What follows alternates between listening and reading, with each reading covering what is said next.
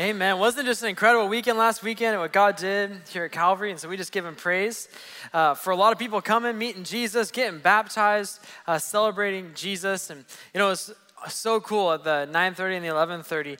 Every seat that this church owns was taken, right? We were full in here, we were full in the multipurpose room, and people were pulling out lawn chairs out of their truck and sitting in the foyer, right? They're like, yeah, like, hey, just in case. But no, it was, it was just an incredible weekend. Don't you sense that God's just doing a great thing? Man, I'm just so thankful to be a part of this community of believers that just have, have sensed a call from God to be his witnesses. And that's what I want to talk about this weekend. But I just, I just want to just give God praise for all he's doing at Calvary. Not only doing on weekends like Easter, but how many know God's working in our life groups? God's working in our kids' ministry. God's working in our student ministry and couples and women's and celebrate recovery. And isn't it just good to just pause and say, Thank you, Jesus, that we get to do this together? Amen. Amen. He's building this church. And what I love about when God builds this church, He builds this church, but He does it by building people right he builds he builds people and then the church gets built and we are his church uh, this morning so we're going to be in acts chapter 1 i get the privilege of of concluding our series there is a king uh, my name is taylor one of the pastors here if i haven't met you and uh, haven't you enjoyed this series there is a king i know i've enjoyed it just looking at different aspects of jesus kingship and uh, who he was fully god fully man fully king on earth and fully king in heaven today still seated at the right hand of the father and so Last weekend, Pastor Ray talked about on Easter, resurrection king. Today, I get to talk about the ascended king. And more in particularly, as Jesus ascends, what does that mean for you and I today as, as his church? So I'm going to be in Acts chapter 1. And uh, I know you're looking so comfortable already, but here at Calvary, we respect the words. So I invite you to stand to your feet one more time.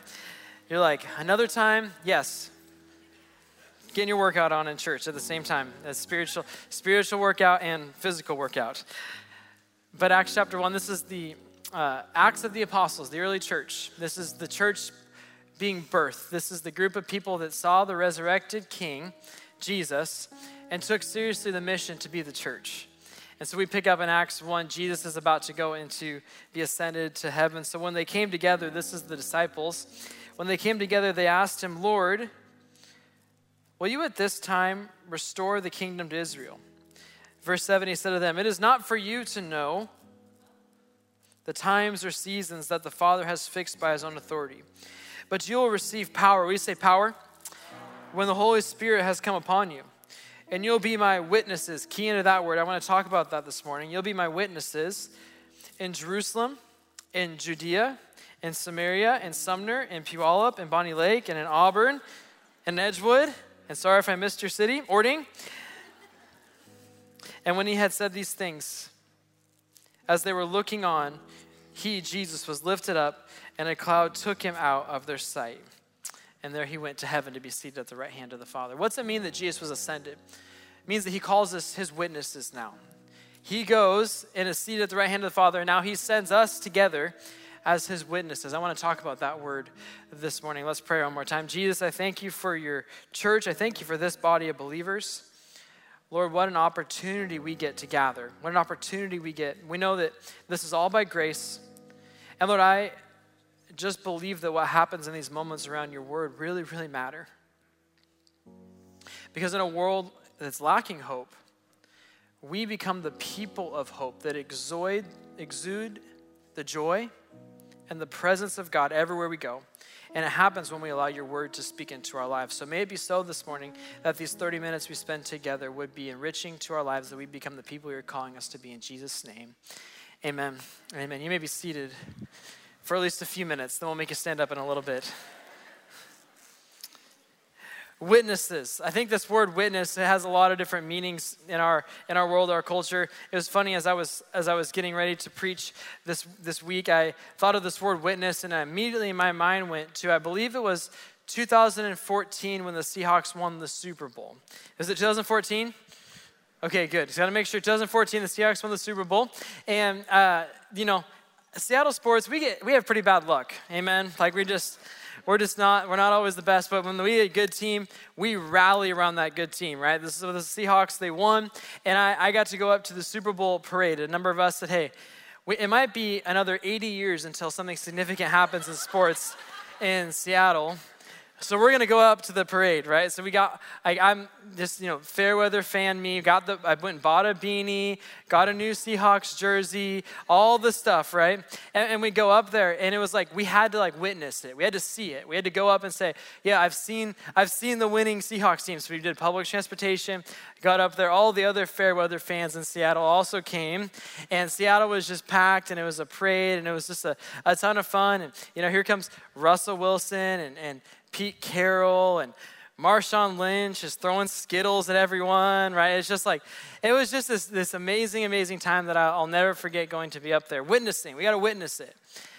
And, in fact, this word witness, I think we think just means seeing something. Like I got to go, I got to watch it, I got to see it, I got to witness it. But I think in the, in the spiritual life, in the spiritual meaning, what this word, it means more than witnessing, it means more than seeing. I think sometimes think witnessing just means seeing. It's like yesterday I went to the gym and trying to get back in the rhythm. Anyone else trying to get back in the rhythm and working out and getting healthy and all these things. And I go there and I'm like lifting and I'm lifting next to the strongest person in Sumner, right? and I'm not the strongest person in Sumner. Don't laugh. And I'm working on it. And so I'm there and like I could watch him work out every single day. But how many know witnessing and watching someone work out doesn't make you any stronger. I wish it worked like that. But witnessing, it's not just seeing, because you can see a lot of things. You can see a lot of great things, but witnessing is actually seeing, it's allowing it to impact your life, and then responding. This is the biblical, this is the biblical way of, of witness. That we see what God has done. These early disciples, they saw what God has done he says, You're, you're going to see this. You've seen me go into heaven. Now you need to respond personally, and then you now go. Right? This is witnessing. It's the, it's the original word is in Greek. It's martus. Would you say martus? It's, it's the word that we get translated as martyr. Witness, martus, martyr. In other words, Jesus says, You are therefore now go to give your life to the sake of this mission too.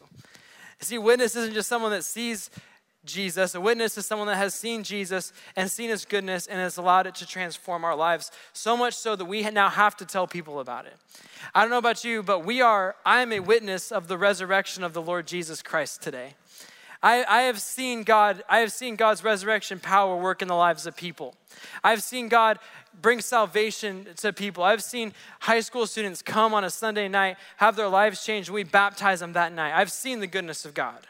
I've seen God work in this church. I've witnessed it with my own eyes. I've seen his resurrection power in, in marriages. I've seen him restore broken relationships. I've seen kids come back home to faith. I've seen God provide jobs, and I've seen God do the miraculous. I'm a witness to the goodness of God. How about you this morning? So we're witnesses to what, what God has done. We don't just see it, but we respond and we go with our life. Where we become modern day, if you will, martyrs for the Lord Jesus Christ. We're witnesses to Him. It's our full life. It means that to us. If I had a thesis today, looking at Acts chapter 1, it'd be this that we should, we should learn to witness through the power of the Holy Spirit, through the different seasons in our lives, and through our story. Through the Holy Spirit is the first thing we're going to talk about. Through, secondly, the seasons in our lives, and third, witnessing through the power of our of our story. I love the the resurrection the resurrected king, he, he appears to his disciples. I love this. It's that the Bible says that he appeared to his closest disciples. He showed them the hands, the, the nails pierced on his hands. This is where the scars are. He appears to guys like Thomas, and he appears to Mary Magdalene and Mary, mother of James, and he appears, the Bible says, actually to over 500 people, proving this was the same Jesus that was dead, and now he is alive. He gets ascended, and all these disciples there to watch him go into heaven. He's seated today at the right hand of the Father, and He sends us. Now you go and you be my witnesses. And we are His witnesses. The first one, where, where His witnesses sent. Everyone say sent. Sent by the Holy Spirit. I, I, we read this, but I'm going to read it again. But you'll receive power. I love that. That's dynamos. That's where we get dynamite. You'll receive power when the Holy Spirit comes upon you. You know, here's the, the good news of when we follow Jesus is that this isn't just a few of us that are called to carry this message. This isn't just uh, people that feel this way or feel that way. No, we all are called to be a witness. And once you come to know faith in Jesus and you have that born again reality and you repent of your past and allow Jesus to transform your life, the Holy Spirit enters your life and now you're sent on mission too. I, I love this. Uh, all of our all of our vocations in this room, we have hundreds of different vocations represented, but we all have the same vocation at, at core: to be sent by the Lord Jesus Christ, to be sent in the places that God calls us to go. The, the king resurrects, the king ascends, the king sends the promised Holy Spirit and says, Now you go and you and you be my disciples. I love what Jesus says in Acts chapter 1, verse 2. Rather, this was said about Jesus. Until the day when Jesus was taken up, Jesus had given his commands. What's it say? Through the power of the Holy Spirit. Sent by the Holy Spirit. Jesus modeled to his disciples what it means to be a person filled with the Spirit and allowing the Spirit to lead our lives. I love what Jesus also says in John chapter 14. Catch this this morning, it come up on the screens. Very truly, I tell you, whoever believes in me will do the works I have been doing, and they will do, catch this on the screens, even greater things than these. What a, what a cool thing to think about. Because Jesus says, I'm going to go to the Father, I'm going to ascend and be in heaven. And then jump down to verse 16 of John chapter 14. And I'll ask the Father to give you another advocate. This is the Holy Spirit to help you and be with you forever. In other words, Jesus goes up to heaven and the Holy Spirit indwells the believers. This is the reality of salvation is that we have the indwelling of the Holy Spirit in our life and we could talk about this for a long time theologically, but it's an important reality for Christ followers to realize we're sent. We're sent to witness by the power of the Holy Spirit. And you might be here this morning and say this Taylor, this all sounds good. I want to I don't know who wouldn't want to go in power of the Holy Spirit. I don't know who wouldn't want to go sent by God, be on mission with God, joining God in what he's doing and reaching the world and restoring humanity and like we got to join Jesus in this powerful work that he's doing. Got to go out in power. Like who wouldn't want to do that and how do I receive it? How do I be like that? Well, it's it's one word. Ready for it? Wait. Wait. See, I think so many of us, we want the power of God in our life, but we aren't willing to slow down enough to receive it. We live this hurried life, day in, day out. And believe me, I know, I know. We go so fast. I go so fast. We get to the ends of our weeks and we look back and say, Did I, did I wait on God? Did I allow God to to fill me and then go out and be sent. In fact, this is the reality in Acts chapter 1, just a few verses earlier before the scripture we read. It says, And while staying with them, Jesus ordered them to not depart, not, don't leave Jerusalem. But it says this, but to wait. Wait for the promise of the Father, which you have heard from me, for John baptized with water, now you'll be baptized with the Holy Spirit. This, this concept in Acts chapter 1 was the original disciples waiting for the Holy Spirit to indwell believers. Though today we don't have to wait, we can just say yes, and the Holy Spirit can indwell our lives. The same principle is true that if we want to experience God in new ways, we want to experience the power of God, the Holy Spirit is available. The question is, are we willing to sit long enough to receive the Holy Spirit? Whose life is too fast today. Like the, the model for believers is always that we wait on God, we allow Him to fill us up with His goodness, His grace, His mercy, and yes, Himself. And as we get filled up and, and, and allow the power of God to fill our lives, then we get sent for mission. That's always how it goes with God. Like you go full of the Holy Spirit, you get sent because you waited long enough for God to fill you. Uh, we, we as people, we just don't like to wait for. In fact, uh, it wouldn't be a sermon of mine without talking about my one year old. And he's just the cutest baby in the entire world, and just sermon analogies galore, right? And the other day, uh, so every morning he, he gets a bottle, right? He's, he, he loves his bottle. He knows he gets a bottle in the morning. And so, well, we, he wakes up. He gets, he's a little hangry like some of you get in the mornings, right? Uh, wakes up, and so we, I take him to the kitchen, and, and you know, I'm holding him and I pour the milk in his bottle and I put it in the bottle warmer. And like, he is like watching me like a hawk do this, right? He's like, that's gonna be my bottle, right? I know it. and uh, we, end up putting the bottle in the bottle warmer. And then I have to turn the bottle warmer on, and it takes like four or five minutes to get the bottle warmed up. And so we do that, and then uh, he, he knows that it's gonna be his. He can't wait though for the bottle to get heated up. So it gets in the bottle warmer. He screams at the bottle warmer. He points at it. He yells at it. Uh, he's like, I, that, that is my bottle. We take him to the other room. He knows that in the other room there's his bottle getting heated up. His mind can't quite comprehend the fact that he has to wait for this to get heated up and then he can have it, right? We're kind of like that sometimes, aren't we? like we want what we want now. We don't want to wait until the, the right time to have it. And can I just encourage you this morning? The spiritual life is not a fast life.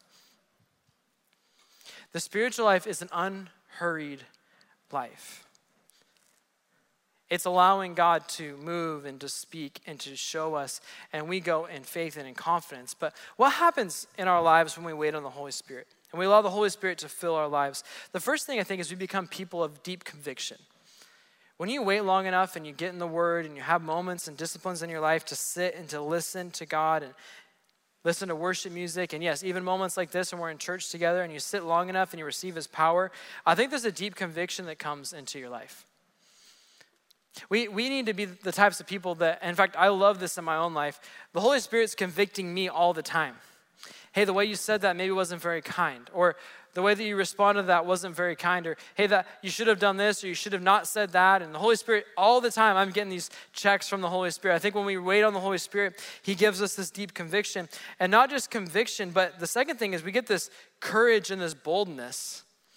When you, when you wait on the Holy Spirit, there is a courage and a boldness that comes to your life. I love what it says in Acts chapter 4, verse 31.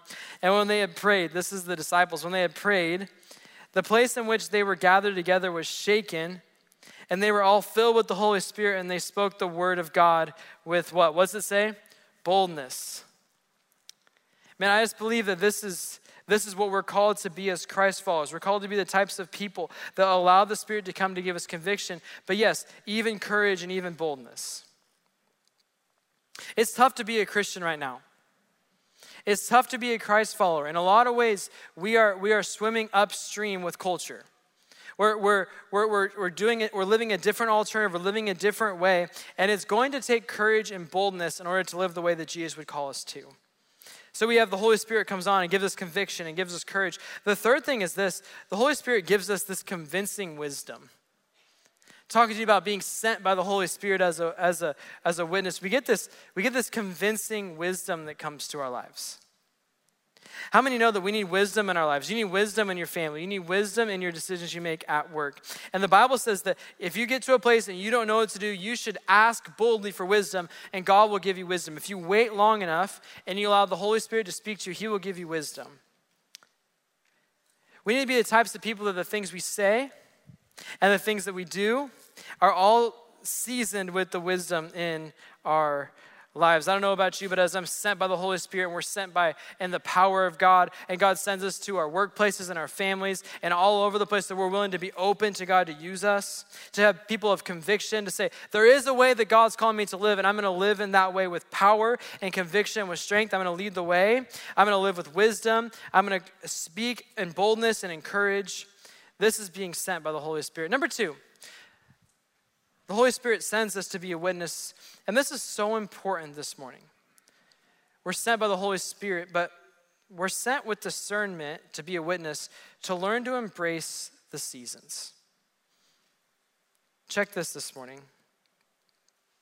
As the Holy Spirit sends us in power, He also sends us in discernment, and the word to know the context in which we are living our lives in.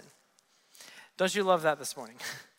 We're called to be the types of people that see and understand and know the seasons of life that we're in. In fact, this is what it says in verse 7. We read it, but I'm going to read it to you again.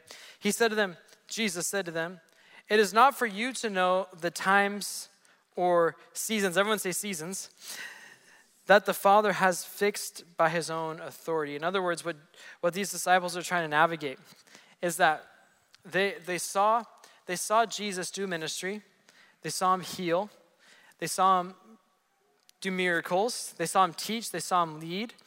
he told them, Hey, I'm going to go to the cross, I'm going to die, and then I'm going to rise again. And they were witnesses to all these things. And they lost, they left their, their jobs, they left their money, they left their livelihoods, they, they left everything, and they changed their way of thinking. And they followed this Jesus, and here he was doing what he says he's going to do. Then he, he rises from the grave, and they're like, This is awesome. I, I'm so glad I chose to follow Jesus. And then he ascends to heaven. And they're like, so when are you coming back? because like we just we just like gave up everything for this and now when are you coming back? Pretty fair question, right?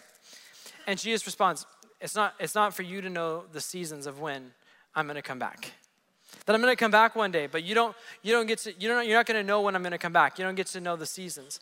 I don't think what Jesus is saying in this is that we should just not acknowledge the seasons. In fact, I think Jesus is, putting a greater emphasis on you need to know the season in which you are living in right now. Is making sense this morning? That the seasons of our lives that we're in, they matter. The season you're in this morning, and we're all in different seasons. Can you, can you imagine the amount of change these disciples had in their life, the seasons as they went through? Can you imagine the amount of change that they felt? Seeing Jesus now ascended into, into heaven, what does this new life look like for them? Yes, being sent by the Spirit, but it's a new season for them. Jesus went through seasons. Jesus had a season of growing up, working as a carpenter, building relationships. Jesus had a season of waiting and a season of testing. Jesus had a season of ministry for years and healing and teaching, leading, and he had a season of denial and of pain. Jesus had seasons in his life. I love what in the Old Testament, there's this wisdom book. It's called the book of Ecclesiastes. Ecclesiastes chapter 3, you might have heard it before. It says this there is a, there's a time for everything. And then, catch this, there's a season for every activity under the heavens. There's a time to be born, a time to die, a time to plant, a time to uproot, a time to kill, a time to heal, a time to tear down, and a time to build, a time to weep, and a time to laugh, a time to mourn, and a time to dance. A season for everything. I think it's so important that we acknowledge the seasons of life we're in. Some in this room, it's a, it's a time to grow up in our, in, in our homes, to learn what it means to follow Jesus. For some, it's a time to go to school. For some, it's a time to be single. For some, it's a time to be married. For some, it's, and you're newly married, it's time for you to get a dog because that's the next step after you get newly married. and then, secondly, after you get a dog, you realize that you can maybe have a kid. So you, you start having kids. And after you have kids, you realize how annoying your dog really is. I'm not speaking from experience or anything. There's a season to work, there's a season to play, there's a season to save, there's a season to give, there, there's a season to, to pull back, there's a season to press forward. What's the point? There's seasons for everything in our life. And all of us find ourselves in these seasons, not unlike the seasons of our world, not unlike fall, winter, spring, summer. There's seasons of change. Their seasons are different. Not one season's better than the other per se, but they all are shaping us and growing us. What do we do with these seasons in our lives? How do we live in these seasons? Ecclesiastes sums them all up for us. Ecclesiastes 12, verse 13 the, the preacher in Ecclesiastes would say this Now all has been heard. Here's the conclusion of the matter. It's simple. In the midst of all the seasons, a time for this, a time for that, this is what you should do in the midst of all of it fear God and keep his commandments. That he just simplifies our call. Like in the midst of changing seasons, whatever your life looks like right now, we, we just simply get back to the point of we stand in awe of God, that's fear, awe in God's worthiness and His grace and His love, and then we, we, we be sent by His commandments to love the Lord our God with all of our heart, soul, mind, and strength, and then love our neighbor as we love ourselves. Like, why is this important in witnessing? Because we all find ourselves in different seasons, and that's not unlike the world out there. Our, the people in our world, the people that God's put in our path, are feeling a shaking of a season right now. And we as believers, we can say things like we understand the season's different. We can, we can feel that. But at the end of the day, we also know that God uses all these seasons to shape us, to grow us. And we get to proclaim this. In the midst of a changing time, we serve a God who never changes, who's the same yesterday, today, and forever. So whatever, whatever your future looks like, Whatever your changing season looks like, we serve a God who walks with us through all those things. And, and I might just add this changing seasons is difficult. It's, there's, there's a grieving and a changing of seasons. I mean, think of when a young person moves out of the house for the first time. Some parents are like, yes, finally they're out of the house, right? But there's a grieving to that because it's a changing of a season. When, when a new job comes and you loved your old job, but you feel and sense God's calling you to something new, how many know there's a changing of a season and there's grieving the past, but also looking forward to the future?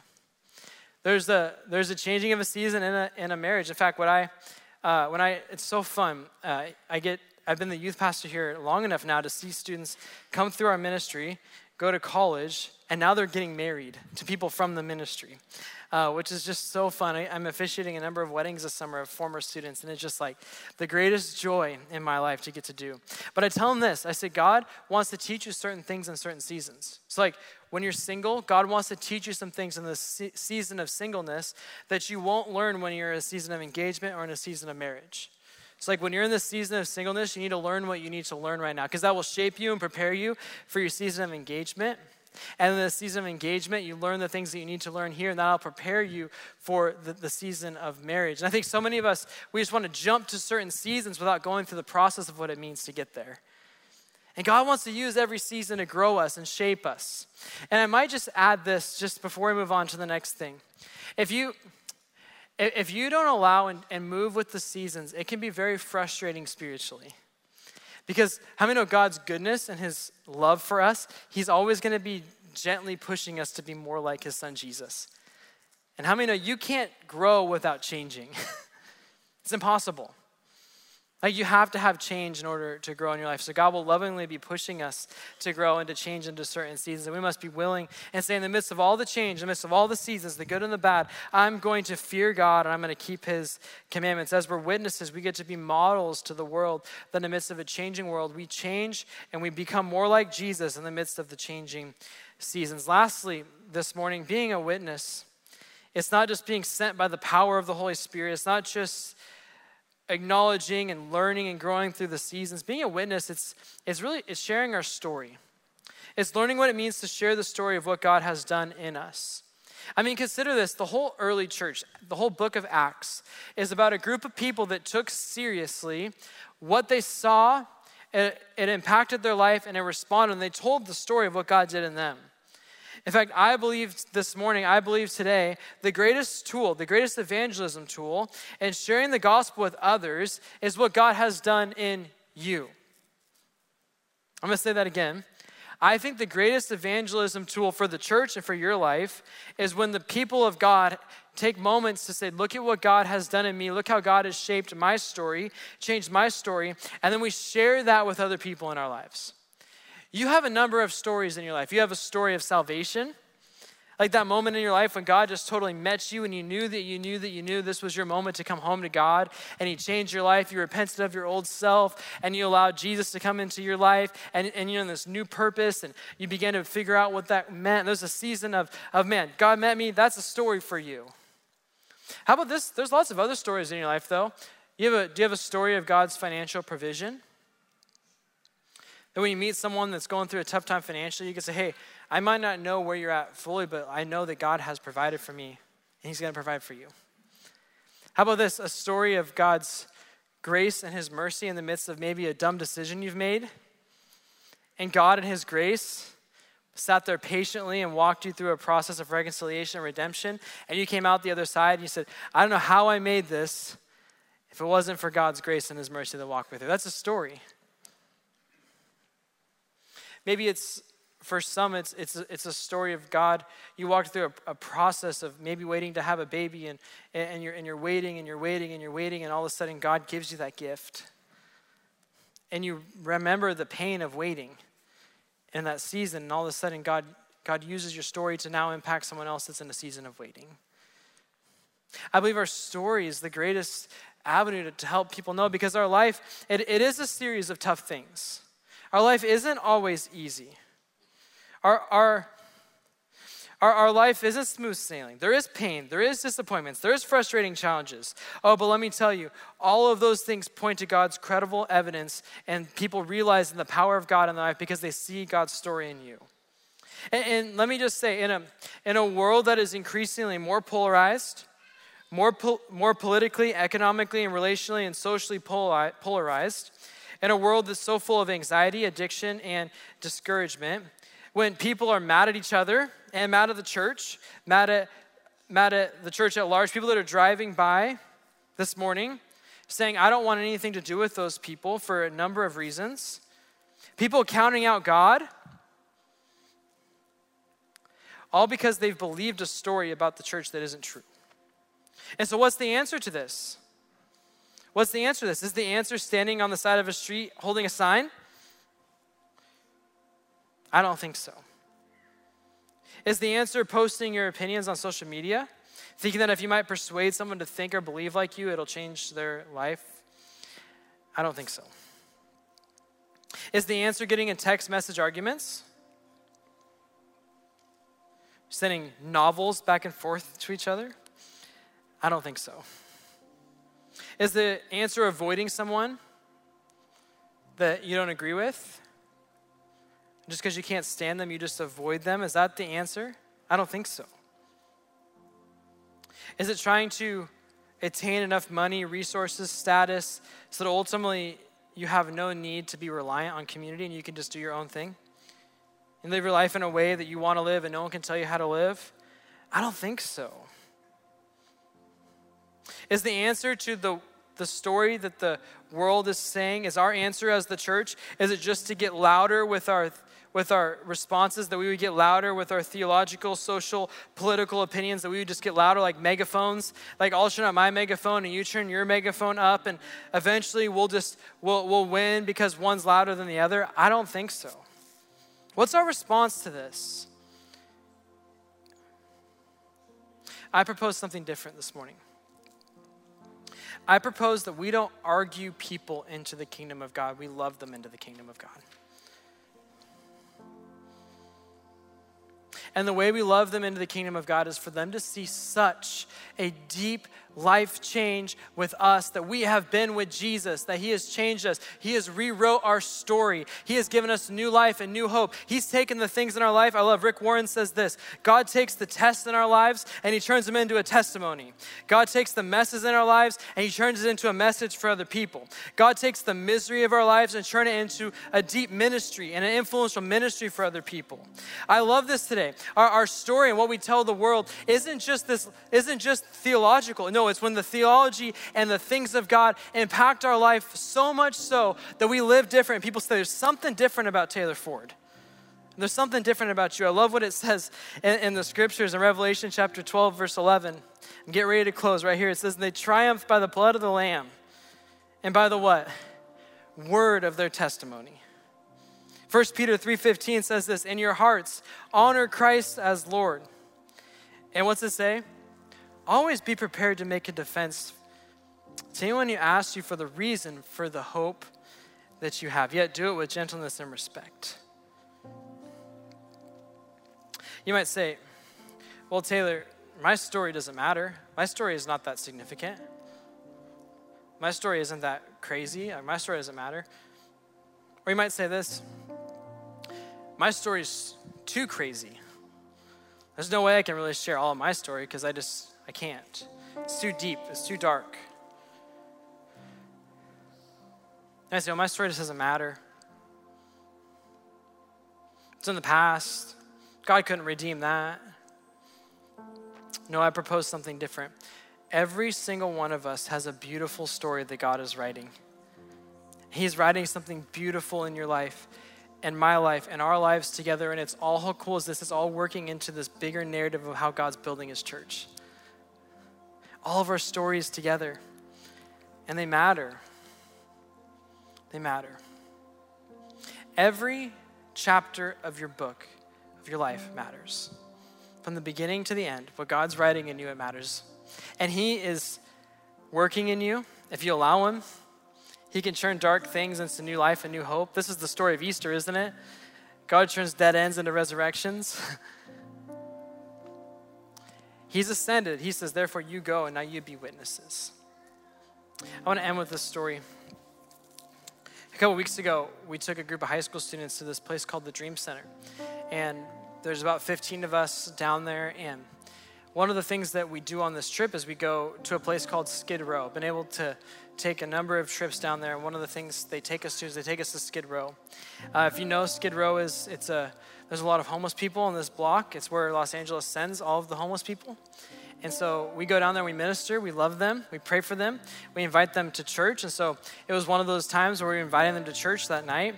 And, and we walk over and, and we're walking through, and there's hundreds of tents and hundreds of people all around him. The, the lady leading the trip, she looks to me and says, Hey, Taylor, will you come with me? I said, Yeah, I'll come with you because you don't go alone. You, you, send, you bring one other person with you. So I go, and I'm just thinking I'm to like watch her minister. And so she says, No, why, why don't you come down with me? So we go here, and she goes to the tent. She says, Dream Center, Dream Center, can we pray for you? Initially, no one, no one comes out. And Dream Center, Dream Center, can we pray for you? And about 30 seconds go by, and eventually we, we see this man barely being able to open up his, his tent. But he's laying on his chest, and he like looks up. Like he can barely look up, and you could just see in his eyes the despair, the brokenness, the lack of hope, and my heart shattering. and this, this woman, I'll never forget it, she just goes right next to him. And she gets really close to him, looks him in the eye, and says, Your story isn't over yet. God has something new for you. If you allow Him, He can take the things that happen in your life and He can restore them. If you'll come back with us to the Dream Center, we can get you some help and some healing. You can meet Jesus. You'll begin to say, You're so loved. God values you. God's given you, God has an opportunity for you to get out of this. And then she begins to share her story. She says, I was homeless once. And this is where I was in a similar scenario, and look at where God brought me from. And in this moment, the Holy Spirit's just working in my life. And I'm just thinking, like, flashed right to John chapter 1, verse 14. The, the Bible said, Jesus came and he dwelt among us. And that word dwelt means tabernacle. That word tabernacle means tent. So I'm here, and the Holy Spirit just flooding my, my, my life with this reality that this is what Jesus would have done. He, he came and he set up a tent, a tabernacle amongst us. He came and he lived with us. And he lived and he knew and he learned people's stories and he encouraged their stories. And I don't know, maybe this morning your life doesn't look quite like that, but you might be here and like, my story is a mess. I don't know how I could ever share and be a witness. Let me tell you, we serve a God that can redeem your story this morning. I don't care what it is, he can redeem it. I've seen him do it, and, I, and he's gonna, he can do it if you'll allow him to.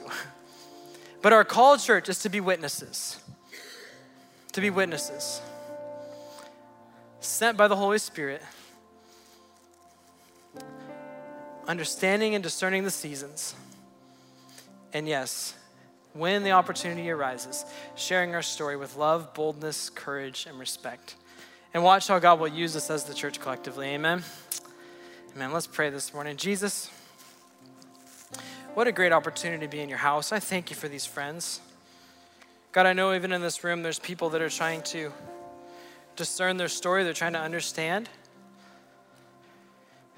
I pray in the midst of all of that, you would just meet them where they're at, meet them at their point of need this morning. Lord, we want to be faithful witnesses of you.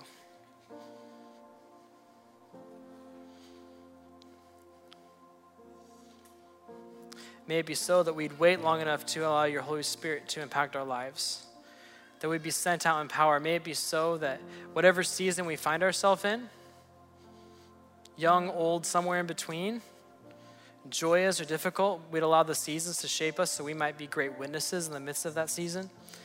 And yes, Lord, help us to allow our story not to be the thing that holds us back, but to be the thing that actually pushes us forward because you restore and redeem, and then we get to share what you've done in us with other people. Thank you for this amazing church. As we respond to worship this morning, may it be so that we just allow your spirit to work. In Jesus' name we pray. Amen. Amen. I invite you to stand. Let's sing together.